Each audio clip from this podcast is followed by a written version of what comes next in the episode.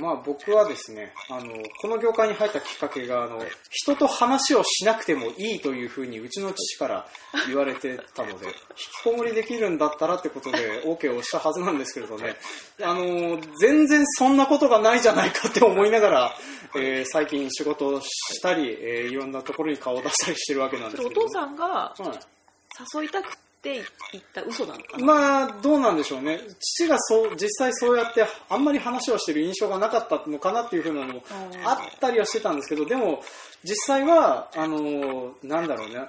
そう、その当時僕はあの、まだ、例えば小説家になりたいみたいなことを言ってたので、あの、クリエイター的なことをやりたいんだってことを話したから、あの、いや、農業もクリエイターだっていうふうなことを、大真面目に言ってたので。間違ってないけどね。まあ、間違ってはないけど、間違ってないけどあの正しくもないよなっていうね、意味が違うよ。そうそうそうそう。まあ、確かにね、あの、クリエイターっていうか、なんていうか、育てる人っていうか、プロデューサー的な立場かな。そうだねんあの、印象的にはねどっちか。というとね。うんはいまあ、だからそんな感じのことで言われて、あの、だいぶ違うじゃねえかよって思いながら、えー、と、やってはいるんですけども、まあ、こうやってあの、農作、農業とか続けていくにあたって、まあ、農作業とか栽培に関する知識とかは当然勉強する必要があるなっていうふうなのは思ったりはするんだけど続けるにあたって全然違うけれどもこのスキルいるよねっていうふうな話をちょっと今回中心にやっていこうかなと思います。はい。というわけで今回も参りましょう。せーの。バカ農業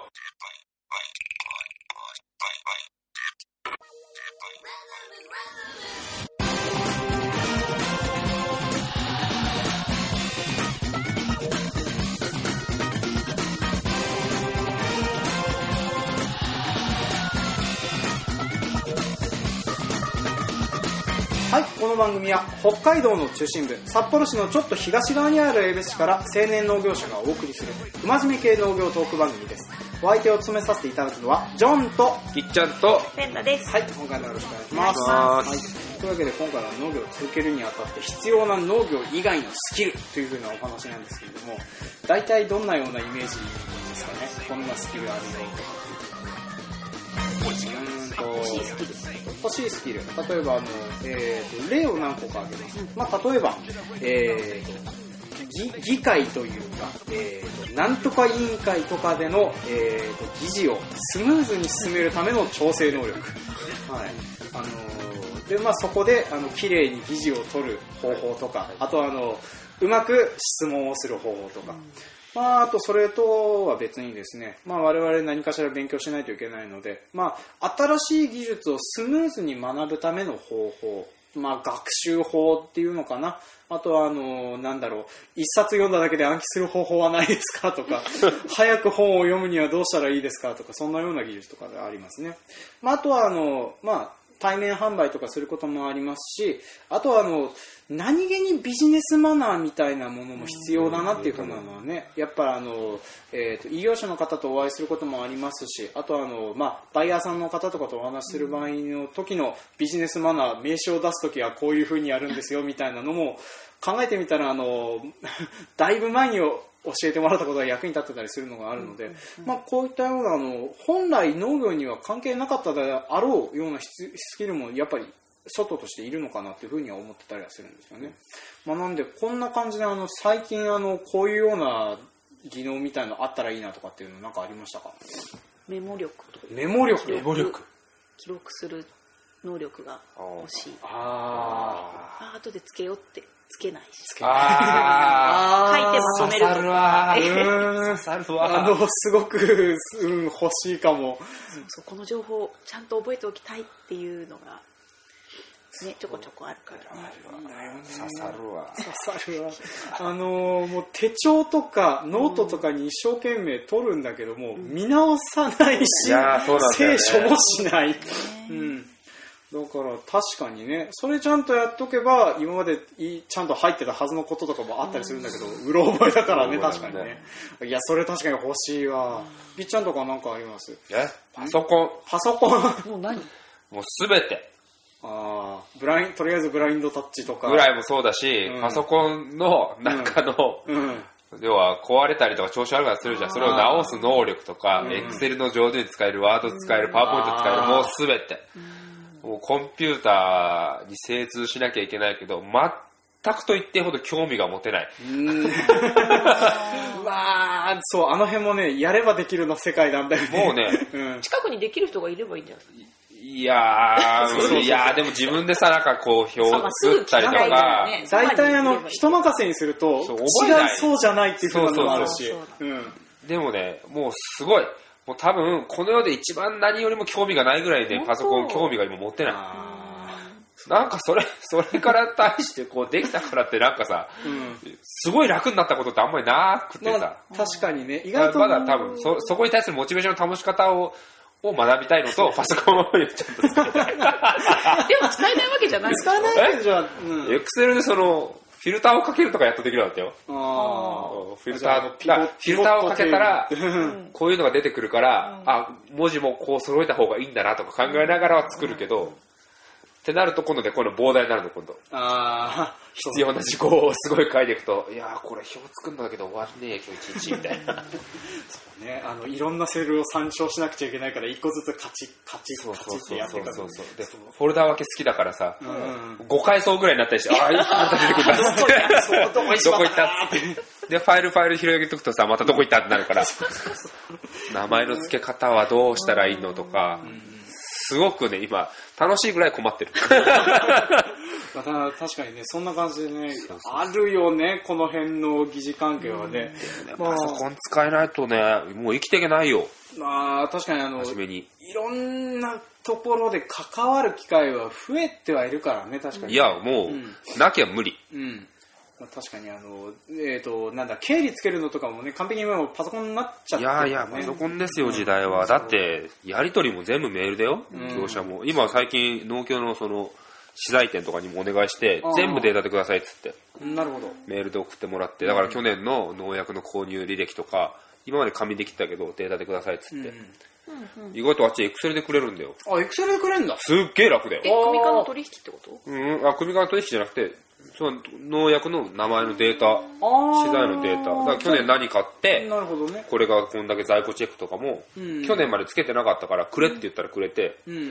すごい楽。だから全部もう書いてある農薬名とか、わあ素晴らしい。あの、僕ももらいたいぐらい、それ。それの購入量書いてあってう、んうん。日付も書いてああ、日って、付もありがたいね。うん。ちょっといじるだけでうんすぐ完成する。そうだね。うん。あれはね、いいよ。意外とね、お願いするのいいよ。そうだね。なんか頼ん、あるんだね、そういうのね。なんかだから俺もないと思ってたんだけど、うんだから、その取りまとめとかもあるじゃん、肥料とか。あるあるある。全部データ。あ楽だよあ、。楽だね。返すのも楽だよ。メールで、はいっつって。だからなんかあの、この辺の技術とかはね、確かに、あると助かるけれども、厳密に言うと農業とはそこまで関係がないっていうね。もう関係なくないもんで、まあ入り込んでますよ。そうね。入り込んでるからね。将来だってパソコンでいろいろ管理したいもん。まあ今さ、ねワイヤレスでこう、飛ばす。と温度計とかあるわけじゃんあるあるある。そういうデータが勝手に取れる状態に作るとか、それと連動して液肥を、ペインメーターで液肥をどうするだってオランダそうだもん。そう、オランダそうだし、あの、実際日本でもやってる人いるんだよね。だってどこに行くって一番最初補助行かないんだよ。そう。パソコンの前にいきなりだからね。へ iPad で各補助の温度状況とか確認できるって超いいと思う。いや、まあ病気とかね、そのうん作業しなきゃダメだけどまあ、そうなんだけど、それはするけど、基本的な管理はもう、だパソコンの前なんだから、あ、こういう温度のズレが出てるから、こういう病気が予想される、じゃあ今日これ何しようみたいな。そうそうそうそう。で、まあ、それでね、最初補助回りをしなくていいっていうだけでかなり時間節約できるからね。まあ、だから、ごいよ。すごい時代だねっていう。今のところはまだ Bluetooth の温度計とかもやっぱ高いから、まあ、そうそう設備投資はできないんだけれども、でも USB で抽出できる温度計とかすそうそうそうごい安いよあれとかも。あれ1万円ぐらいでしょ？うん、そんなもん買だけど、でもあれはあのさ刺してて自分で拾ってっていうふうなことは結局やらないといけないから。そうそうそうそう。補助巡りぐらいはしよう。まあね、補助巡りぐらいはそれはね、するけどね。まあそんな感じで、あの、えっ、と、まあこんな感じで、あの、なんだろうね、あの、身につけたいものとかっていうふうなのはね、やっぱ当然ね、出てくるんだよね。もう、でさ、それであの、最近、じゃあ、あのそういうふうな必要性があるなと思って何か身につけたものってありますか？えー、身につけた身につけた、あの、資格取ったりってこと？いや、そういうわけではなくて、あの、例えば、あの、こういう風なのが、今でき、前はできなかったけど、今できるようになったなっていう風なものってあったりする。エクセルにフィルターをかける。ま まあそんなような感じでも全然えー？って言われると困っちゃうな。意外。簿記の勉強をしうんうん。でやっと農業簿記の反町をピコピコやりだしたけど分かんなくてそのメーカーに電話するとすごい親切に教えてくれるんだね。すごい感動した。すごいねやっぱあの、ねパソカスタマーセンターすごいね。本当びっくりで、まあ、そういうふうなことはとりあえずはい。電話してやってみたりできるようになったそうだねやってみて、農業簿記はね見ながらやってるけど。僕はあの最近ようやっとお客さんからの米の注文の受け答えの LINE が今うまくいってるような状況に初めてなったりはしてて、まあ、それは最近あの覚えたことであったりはしてたんだけどあのちゃんとあの何を聞くかをあらかじめメモしておいてそのガイダンス通りに自分を教育してやるっていうふうなことをやってるのよ最近。それ大事だね。あのフローチャート作ったのフローチャートね。あーいい。あの最初にお名前を聞いてお電話番号を聞いて、うん。えー住所を聞き、うん。そしてあと注文内容を聞きっていうふうなことをやって、ね、漏れがなく。漏れがなく。でそれあの今もう携帯で全部、あの連絡先を保存できるようにしてるので、ああのまあ、とりあえずはその iOS がクラックされて個人情報だま流れてなったらどうしようかなと思ってはいるんだけれども、まあ、大丈夫だろうってことを今のところは使ってたりするっていうね。これいやそれ俺引っ張ってこいんだったから まあでも多分あのテテレフォンアポイントメントっていうかなんかああるよね。あの電話電話受付代行とかの人方が使うようなあのやつとかを最初僕も参考にしてたりはしてたので、まあ、そういう風なやつをつけるだけでもだいぶねあの今までいかにしどろもどろに話してたかっていうのがね分かるようになって、そう。お客さんにようやっと最近ちょっとその件で褒められたりはしてたね、フローチャートいいね。それいいわ。うんね。まあ、だからね待ち受けにしよう。待ち受けに。待ち受け見るとねあの 最初にお名前を聞きで住所を聞きっていうね。そう。であのあと最近やるようになってよかったっていうのはやっぱねスマートフォン持ってよかったって最近特によく思う。あううんん、スマホはいい。あの特にあのお客さん相手にしてる仕事だとあのお客さんの情報がスマホだと一発で出るんだよね、うん。いつどこに配達してるとか何配達してるかっていうのを今履歴で記録取るようにしてあるから、まあそれのおかげであのその電話しながら調べてあの以前あ以前ご注文いただいているので、えーとまあ、ごご住所とかはい言っていただかなくて結構ですとかっていうふうなことができるんで、うん素晴らしい。そう。まあ、だからそういうふうなのをやって非常に便利に使われてはいるっていうふうな感じにはなってますね。そう。まあであとはあの僕が、まあ、この辺のやり取りがうまくななればあのこのやり取りをちゃんともう一回ちゃんとした表にして人が見れるような状態にして、えー、と電話受付代行の人方を雇うようになれば完璧だなっていうふうなことをちょっと思ったりしたけどね。うんまあ、今のところうちの会社に電話かけてもあの最終的にあの電話があのうちの社長のところに転送されるっていうシステムになってるであのいろんなところの電話が社長に行ってて社長大変な目に遭ってるのでそれをなんとかしてあげたいなって思ってはいるんだけどね。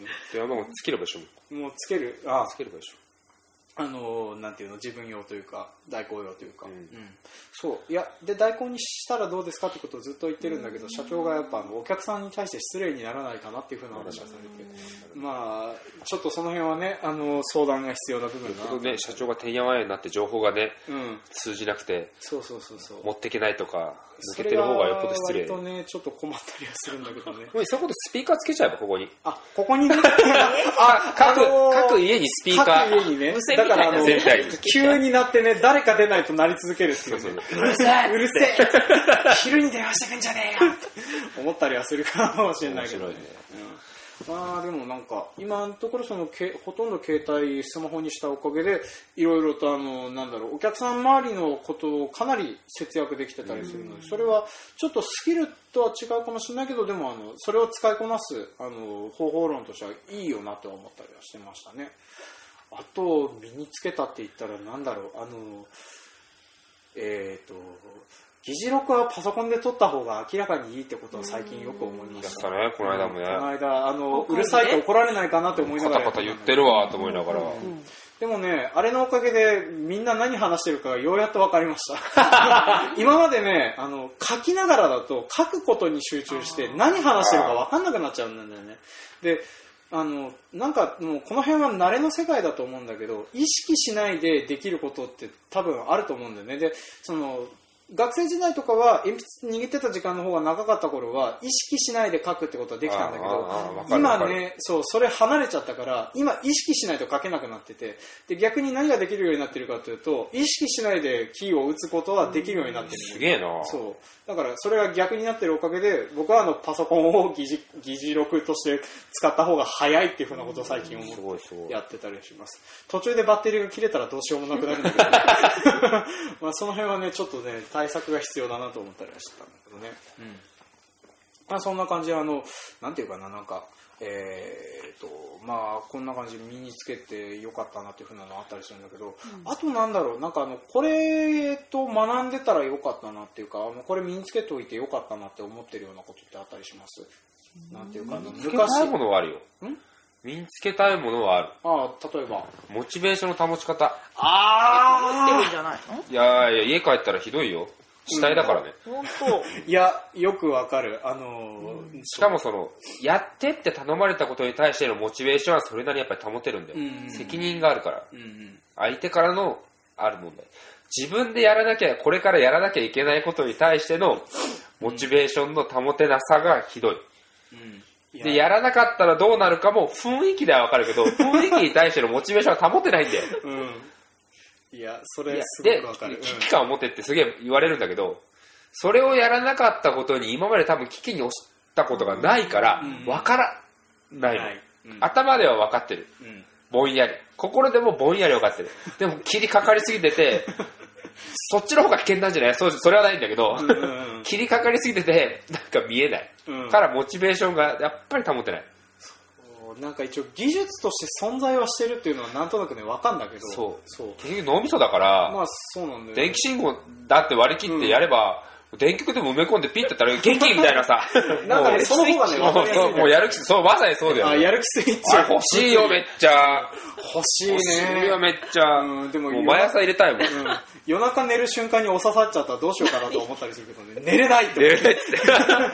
そんなったりするかもしれないけど。でも確かにあのなんかそうそう脳みそだからあの勘違いさせる方法みたいなのはねあるっていう話はなんか聞いたことあるんだよね。で本に読んでてそういうスキ,、スキルじゃないんだけどそういう能力を手に入れて一つ書いてあるのは無意識の力を使うっていうのがすごくあって、ん。要は無意識に家帰れるんだよねみんな。ああ気づいたら家についてるってあるでしょ、うんそうそう。それって無意識の力、まあ、基礎本能とかまあ無意識の力になって、で俺が今自分でその本を読んで気づいたことが一つだけあって、うん。俺ちょっとまあ乾燥肌で手荒れるから、うん。後片付けの洗い物を自分でするんだけど、ん最初すごい嫌だったの。うん手荒れるなって。いうので、それからゴム手をするようになって、んそのゴム手が常に目の入るところにある、うん。だから無意識にやっちゃうんだよね。それが苦じゃなくなったの。なるほどね。でその本を読んだ時に、うん。無意識にこう常に目に入る視界にあるところにあって、後片付けしなきゃって思わなくても自然とできるようになってきたの。本当になるほどね。なんかあの習慣そうそう力っていうふうな。だから結構さ目標とかをこう、うん。社訓とか貼るわけじゃん、うん。あれって無意識に見て刷り込まれてって多分それが無意識の領域で生きてるんでね。ああなるほどね。だからだから社訓って読むじゃん。うんうん。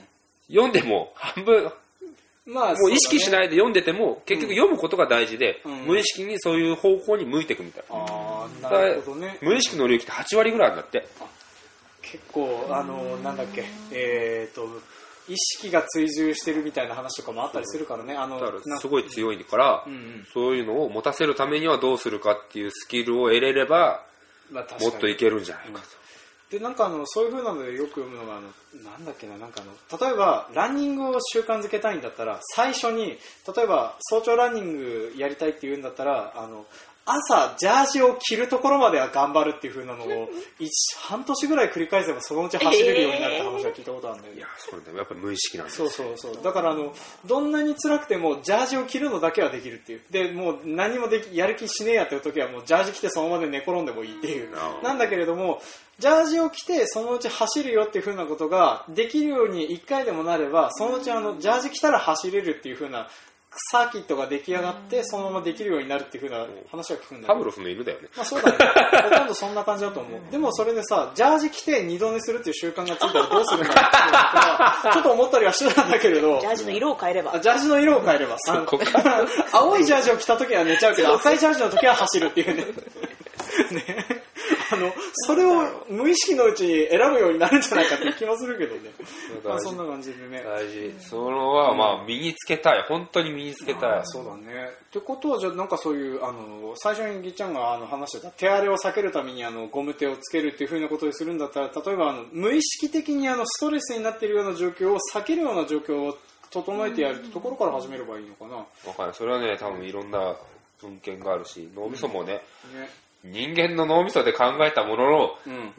が発行されてるだけだから、まあそうだからね。結局は限界は見えるんだけど、うん。でもそれが1割でもさ使えるようになってねそう。仕事に向ければとは思う、なんかおあの落ち込んだ時には片付けをしなさいとかスランプに陥ったら片付けをしなさいとかっていうのは中でよく読むんだけどね。うんと確かに自分に合った方法があるよ、まあいろいろあるとは思うけどね、うん、で僕も多分あのなんか煮詰まったら大体掃除をしてるんだけれども、煮詰まった時だけその煮詰まった周りの部分だけが綺麗になってるから バランスが悪いってよく奥さんには言われるんだけどね、うん、なんで今だけ掃除して寝室の方とか何もなってないのっていうね、うん、まあしゃあないじゃんそういうテンションだったんだからって話にはなったりするん。だけ相方がいるとでも相方大事すごい。ど、うん。相方がね褒めてくれたりとかその今やって寝室やらないのって言われるのって嫌じゃん。いやいいじゃんって。いいじゃんってね。寝室今やったことを褒めてよって思う 俺あまあそれはちょっと思ったりはするそうそう。そこそこだよ、うん。ああのうまく転がし合いたい。ああなるほどね。うんキャーねそれてっけどねうんまあそうだね。俺がそらしたんだけどすっげえ 話はそれ身てるけど。につけたスキルが最近少なすぎてうん。欲しいスキルがいっぱいある なんか確かにそうなんだよね。なんかでもその辺ってさ、覚えるためにも、なんか列挙しといてしといてそれを壁に貼っとけばそれやれるようになるかな。なんのかな、ねうんざりするけどね俺そうもうそろそろあの書き初めを書いたのがさ今年の目標書いたでしょ、あれ貼ってあんだよ今、あ、うん。本当。あれね結構うんざりしてきたんだよね。疲れてきちゃったあれを見てるとう。んあもういいわ辛いわこれ。あちなみに僕あの書き初めあの後書き直してうちに貼ってあるんだけど「丁寧」って書いた。もうねあの分かった。あの今までいろんなことを雑にやりすぎてるっていうふうなことはねいや結構雑にやってるんだわだからね最近それを意識するようにしてるんだけれどもまあ確かに僕もね見てて嫌になってきた、うん。あれは良くないかもしれない。よくないかもしれない。あの自分を追い詰める効果が出てきてるっていうね、うん。ちょっとね吐きそうになる。ね、ちょっと いい面悪い面やっぱあるんだなってことね、だいぶ脱線したけれども、はい。まあでもあのそうだね。モチベーション云々とかその辺のことがあれば営農ももっとうまくいくんじゃないかっていうふうなね技術やら方法やら何やら中にやらはあったりすると思いますので。モ、チベーションの保つのね大事だよねもうなんかねやる気って自然に湧いてくるもんだとね昔は思ってたんだけどねそんなものはペテンだって思ってね。これは技術で何とかしていくものなんだなってほとんど資源だよねあれはね。うん。そうそう。なんかやる気ある？毎日。波がある。波がある。波はある。そう。僕もなんか波がある。テンション高い人低い日があるから。波を減らしたい。だってやることいっぱいあるんだもんって思っちゃうから。そうそうだからあのバランスよくやっていくためにも何かしらねそういうあの安定させるスキルみたいなのは技術としてやっぱ必要になってくるからね。波あるんだね。波なさそうだけどね。あるよ、ある常にやってるイーメージあるよ。方向が違うんじゃない？何が？なんだろうここ自分のことに向く時期と仕事に向く時期とかあー。なんかわかる気する、っていうん、どこを向か向かなきゃいけないところを向いてないっていう他のところに逃げちゃってるこのエネルギーがっていう感じ。あなんかうんわかる気する。あの今日はゲームを極めたい気分だけど それ以外のことは一切したくないと思う人があるけどうん、本以外読みたくないとかそんなのはあるから、まあそれならまだいいんだろうねうん。きっと。何かに向かってればそうそう。何も向かってない瞬間までずっと天井を見て一日終わる時ある。あー。なんかわかる気する。たまに、うん、風の日とかそんな感じだった、それはね。あー。って言ってる。あー。って言ってる。うん。あー。やることいっぱい。あー。っつって寝るか。そう。あのかなり不健康な方法だけどね。そのあの何かを考えつつ動けないっていうのがね、うん、またその時急にね遊べる友達でもいればいいんだけどさ。ねなかなかね、まあ、遠慮しちゃうのもあるけど、そうね。なんか仕事始めちゃうとみんな忙しいんだろうなって思っちゃうからねあーって言ってる時に会ってくれる友達いないのなって思いながらそうそうそう、うん。腐っていく。まあ、その辺はあのネット対戦がおすすめですけどね、う ん海外の人だったら時間帯の合う人が遊んでくれるっていうのはあったりするからね、うん。まあ、大体あの英語のスラングであの怒鳴り声をわめき散らかされたりすることもあったりはするんだろうけどね、うん。まあ、それが嫌嫌で僕あの、何個かやらなくなったゲームあったりするから。ー。うんまあまあまあ、ちょっとだいぶ話は脱線しましたけれども、はい。まあそんな感じで、ちょっとまあ、そうだね、あの、こんな感じでこういうスキルあったりしたよとか、こういう風なの身につけたよとかっていう風なことで、あの、リスナーさんでもし何かありましたら送ってくれると嬉しいです。はい。というわけで、今回は農作業以外に必要なスキルのお話でした。はいはいはい、今回も聞いてくださいましてありがとうございましたあり。がとうございました。はい、当番組では感想、コメントを募集しております。メールアドレス、バカ農業 .gmail.com までメールをいただくか、Facebook ページ、ブログ、Twitter などでもコメントを募集しております。えーコメントを送ってくださった方には全員にですね、えーと、バカ農業のあの、10分間程度のおまけ音源を毎月取り下ろしで撮っておりますので、そちらの方をお送りしております。えーご興味がありましたら何かしらコメントをください。はい、というわけで、えーと、こんな感じで定型文を読んだところでですね、えー考えたみ見たらですね、ちょっとお便りの配分を間違えて今回読むお便りがないのでお知らせをしようかと思います。はい。はいはい。時期的にですね、もしかしたらこの週の次か、下手したらこの週の前ぐらいに、あのー、ユーストリームの配信をまた今年もやってる可能性があります。やってる可能性がありますっていうか、まあや、やろうとしてはいるんだけど、はい。で、まあ、ちょっと内容については、えーとですね、僕があの、2月ぐらいに企画書を上げるよっていうふうに、あの、ユースト班の皆さんとお話をしてたんですけど、一切上げてなくてですね、やっべーって思いながら今考えてたりするところなんですけど、まあ、おそらく3月の末頃に、えーと、何かしら配信すると思いますので、えーと、まあ、よろしかったらちょっとこちらの方、えーと、生で見ていただければ、あの、ちょうどその、生であの、質問を受け付けるコーナーみたいなのもやる予定ではいますので、えーちょっとそちらの方で何かしら、あの、うん、やる形式にしようかなとは思ってるよ。うん。まあ、なので、あの、お時間が合うようでしたら、ちょっとぜひぜひ見てみてください。で、あと、多分あの、こちらの情報はですね、えっ、と、番組中に放送できないので、えー直前に Facebook ページがブログで、えー公表することになります。あと、Twitter とかも公表することになりますので、えー3月下旬になりましたらですね、ちょっと細かく確認していただければ、はい、ありがたいです。はい。というわけで、えー、と今回は、まあ、そんな感じでちょっとお知らせだけさせていただいて、えーとまあ、これが配信されてユースト配信される頃にはそろそろ仕事始まってる頃だね。そろそろじゃないよ。そろそろじゃないか。もうもう始まってるよ。3月の22だったらなんかやってるな。もう寄せ、ジョン君頭になんかついてる？あ本当？なんかついてる。なんだろうこれ。ああ木の枝がついてる。どこに行ってきたの？あの今日今日あの暴風林の邪魔な枝を払ったりしてたうん。まあそんな感じでちょっともうね融雪剤も巻いてるし。巻いてるし、もうハウス建てってるよ、俺。そうだよね。早いところ野建ててるよ、ね、ハウス建てて、うん。除雪終わって、うちもそう育苗ハウス建てるの多分4月頭ぐらいかな。もう準備だよ。もうそんな時期だね。去年はなんか雪がたくさん残ってたおかげでなんかなぜかゴールデンウィークはちょっとあったけど。もうない。ないよね。今年はなんかない感じだね。ゴールデンワークウィーク。そうゴールデンワークウィークになっちゃうっていうね、うんまあ、去年みたいに雨とかねあの降らないでいてくれて今年はあの本当に久しぶりに平年並みで会ってくれたらなとは思うんだけいや、どね本当だよ。さっさと雪かけてほしいわ。雪解けてね、もう今まであの異常気象続きすぎて異常気象が普通なんじゃないかって最近思うようになってきちゃってる異常気象じゃないよ。これは普通だよ、もう。もうだって6月の干ばつ2年続いてんだよ。そうだよね もうそれはなるんだよ。なるんだ、その対策としてどうしていくかっていうのを考えてください。俺。ね、あのその辺の対策もなんか何かしら考えていかないとね。はい。というわけで、えー、ちょっと今回も長くなりましたけど、聞いてくださいましてありがとうございました。ありがとうございましたはい、次回もお楽しみに。はい。